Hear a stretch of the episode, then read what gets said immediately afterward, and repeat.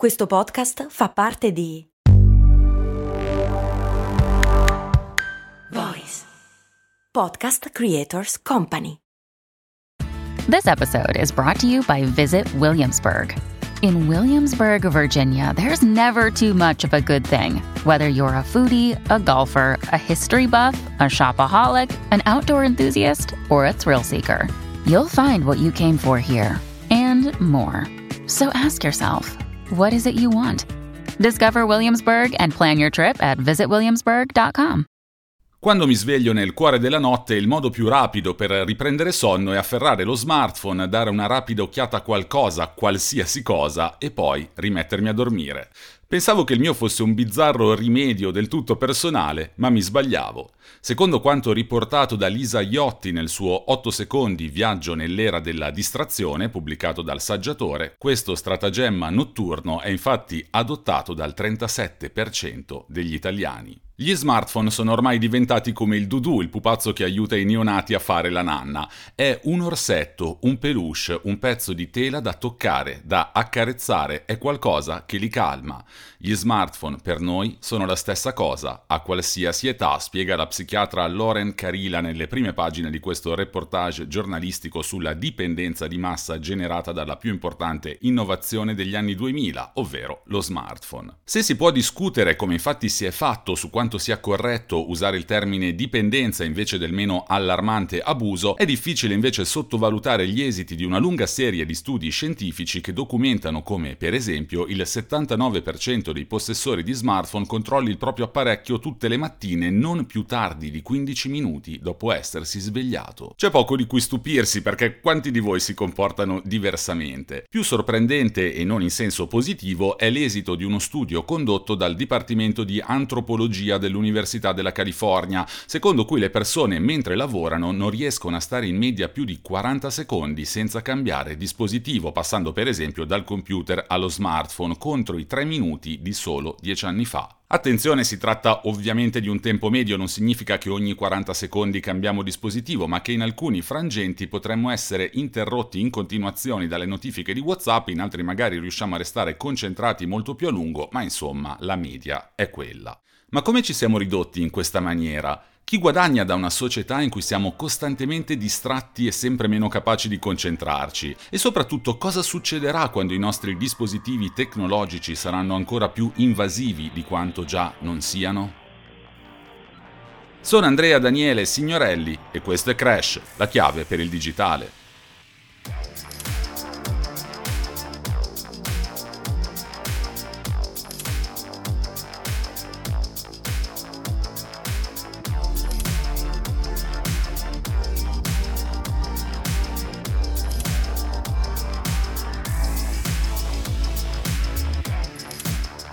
Per capire i meccanismi alla base di tutto ciò possiamo partire da un aneddoto. Ormai circa tre anni fa Instagram ci ha colti tutti di sorpresa decidendo di nascondere il contatore dei like dalla sua applicazione. Le reazioni a questa mossa, che è stata poi parzialmente ritirata, sono state spesso molto positive, come se il social network di proprietà di Meta stesse davvero facendo qualcosa per ridurre la dipendenza dei suoi utenti. A dire la verità, ciò che aveva spinto Instagram a nascondere i like, lasciandoli però visibili a chi ha pubblicato il contenuto non era la volontà di liberarci dalla dipendenza dai social network e dagli smartphone. Al contrario, l'obiettivo era spronarci a postare ancora di più. Senza poter vedere i like, questa era l'idea, saremmo stati finalmente liberi dal timore di apparire un po' sfigati quando il contatore dei like non sale quanto atteso. Ecco, se davvero avesse voluto compiere una mossa rivoluzionaria per ridurre la dipendenza da social, Instagram avrebbe nascosto il contatore dei like per tutti. Nascondendolo solo ai nostri follower, Instagram ha colto due piccioni con una fava.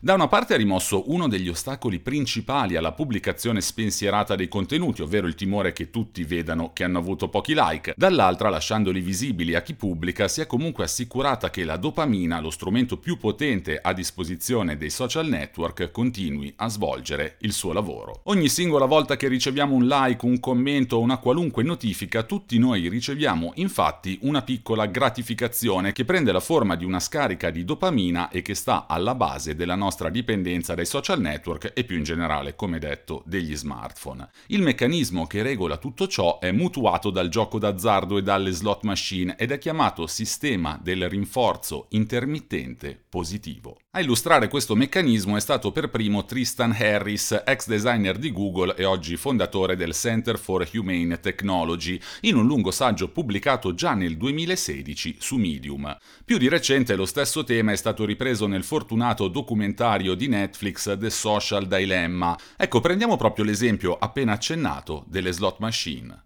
L'azione di tirare la leva rappresenta l'azione intermittente. Dopodiché attendiamo qualche secondo che le rotelline che compongono le varie combinazioni smettano di girare e infine scopriamo se abbiamo vinto o perso e quindi se abbiamo avuto un rinforzo positivo. Ogni volta che vinciamo il nostro cervello produce dopamina, ogni volta che perdiamo facciamo fatica a resistere alla tentazione di giocare di nuovo nella speranza di conquistare la nostra ricompensa e provare quella brevissima sensazione di piacere data proprio dalla dopamina. Ecco, il meccanismo alla base delle slot machine è lo stesso alla base anche dei social network e non solo. Pubblichiamo qualcosa su Instagram, su Facebook o su TikTok e poi aspettiamo di ricevere i like e i commenti che scatenano il rilascio di dopamina e che ci tengono agganciati allo smartphone. Che le notifiche push siano attivate o silenziate poco importa perché nel primo caso la dopamina arriverà nel momento in cui lo smartphone suona o si illumina stimolandoci a guardare chi ha messo like o ha commentato.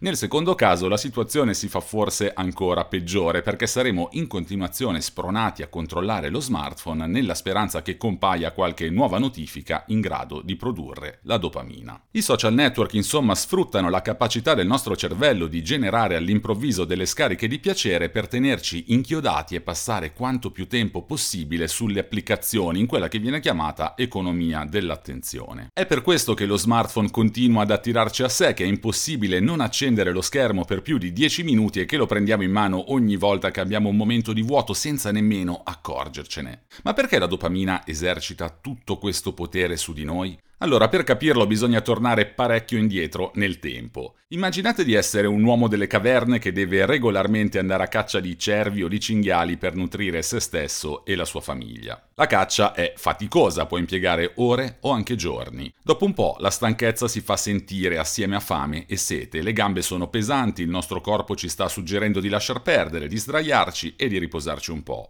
ma all'improvviso compare un cinghiale a una certa distanza. Ecco, di colpo non sentiamo più né sete né stanchezza, ma solo il desiderio di conquistare la preda. Nel momento in cui scocchiamo la freccia e colpiamo l'animale, una scossa attraversa tutto il corpo. La carica di energia che ci ha permesso di scordare per qualche minuto la stanchezza è legata all'attesa della dopamina, un neurotrasmettitore che è alla base della motivazione e che si pensa sia stato sviluppato dal cervello proprio per spronarci alla caccia e facilitare così il sostentamento.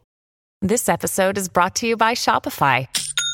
Forget the frustration of picking commerce platforms when you switch your business to Shopify, the global commerce platform that supercharges your selling wherever you sell. With Shopify, you'll harness the same intuitive features, trusted apps, and powerful analytics used by the world's leading brands. Sign up today for your $1 per month trial period at shopify.com slash tech, all lowercase. That's shopify.com slash tech.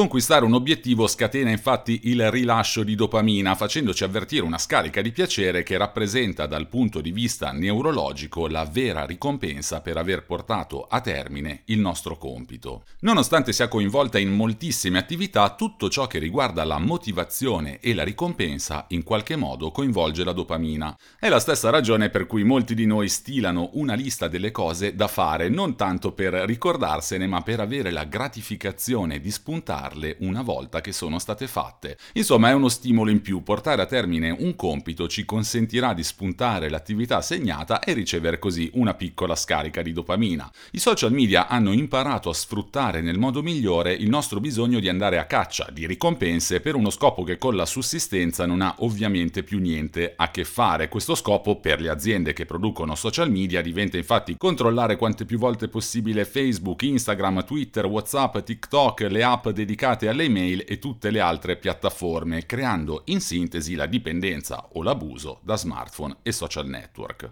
Per quanto tutto ciò fosse già all'opera da un sacco di tempo nelle email, pensate al meccanismo per aggiornarle su iPhone che è del tutto simile a una slot machine con tanto di rotellina che gira, nessuno strumento ha sfruttato più efficacemente i meccanismi del nostro cervello del tasto like, del mi piace, introdotto per primo da Facebook nel 2009 e diventato, come ha spiegato in un'intervista il professor Adam Alter, autore di Irresistibile, come dire no alla schiavitù tecnologica, una fonte inesauribile di feedback sociali. Personalmente non penso che le compagnie che progettano social media abbiano volutamente costruito piattaforme che creano dipendenza, ha spiegato sempre Alter, che poi ha proseguito. Ma dal momento che sono tutte in competizione per conquistare la nostra limitata attenzione, sono costantemente alla ricerca di nuovi modi per rendere la nostra esperienza social sempre più coinvolgente. Una ricostruzione in realtà smentita proprio nel documentario The Social Dilemma da un paio di persone che questa industria la conoscono più che bene. Il primo a dare una versione differente è Chamat Paliapitya, ex responsabile della crescita di Facebook.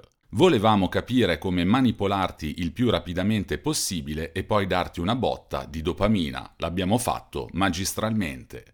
Anche Sean Parker, fondatore di Napster ed ex presidente di Facebook, dà una versione simile. È esattamente il genere di cose a cui penserebbe un hacker come me, perché si sfrutta una fragilità della psicologia umana. Penso che noi, inventori e creatori, io, Mark Zuckerberg, Kevin Systrom di Instagram, tutte queste persone, l'abbiamo capito consapevolmente e l'abbiamo fatto lo stesso. Il risultato è talmente potente che, come racconta nel documentario Roger McNamee, uno dei primi investitori in Facebook, controlli lo smartphone prima di fare la pipì al mattino o mentre fai la pipì al mattino. Sono le uniche due possibilità. Un'affermazione provocatoria ma che in realtà è coerente con i dati che citavamo all'inizio, quello del quarto d'ora che è il tempo massimo che può passare prima che tutti noi controlliamo lo smartphone. Se gli effetti negativi della dipendenza da smartphone sono ancora oggi oggetto di discussione, nessuno però mette mette in dubbio che questa dipendenza o questo abuso esistano. E a pensarci bene c'è ben poco di cui stupirsi, se siamo quasi impotenti di fronte allo smartphone è perché questo dispositivo sfrutta, come detto, le nostre caratteristiche evolutive e i nostri bisogni più profondi. Difficile mettere in atto delle strategie difensive quando dall'altra parte ci sono algoritmi di intelligenza artificiale creati da colossi digitali che hanno investito centinaia di milioni di dollari allo scopo di catturare la nostra attenzione. Ed è per questo che non ha tanto tanto senso colpevolizzare noi stessi, i nostri figli o come spesso si fa le generazioni più giovani perché nessuno è in grado di staccarsi dallo smartphone. Non siamo noi a essere privi di forza di volontà, sono gli smartphone a essere progettati appositamente per hackerare il nostro cervello. Ed è per questo che possiamo tranquillamente soprassedere sui metodi inventati dalla stessa Silicon Valley che di certo non ha interesse a ridurre la dipendenza da social e da smartphone come per esempio l'inutile screen time che spesso basta un tasto per agire girare. Per sconfiggere il nemico, se così possiamo dire, bisogna prima conoscerlo ed è per questo che è fondamentale avere almeno un'infarinatura dei meccanismi psicologici e neuronali che creano la dipendenza da smartphone e da social, a maggior ragione se si considera che in futuro il mondo fisico e quello digitale saranno sempre più fusi l'uno nell'altro e che la tecnologia sarà sempre più incorporata nel nostro corpo. Basti pensare ai visori in realtà aumentata a cui tutti i colossi tech da ultima Apple stanno lavorando e di cui abbiamo parlato più volte. Le notifiche, in poche parole, non andranno da nessuna parte, anzi più aumenterà il carico di informazioni da gestire, più le notifiche saranno importanti. E allora come se ne esce? Non possiamo certo sperare di difenderci da soli quando dall'altra parte c'è un bazooka algoritmico puntato al nostro cervello e non possiamo nemmeno affidarci alla bontà dei colossi della Silicon Valley che su questa dipendenza hanno costruito le loro fortune. Bisogna semmai obbligare i colossi digitali per via politica ad abbandonare i metodi più aggressivi impiegati per tenerci incollati quasi contro la nostra volontà a smartphone e social network. Sono Andrea Daniele Signorelli e questo è Crash, la chiave per il digitale. Vi aspetto ogni mercoledì su tutte le piattaforme di podcast.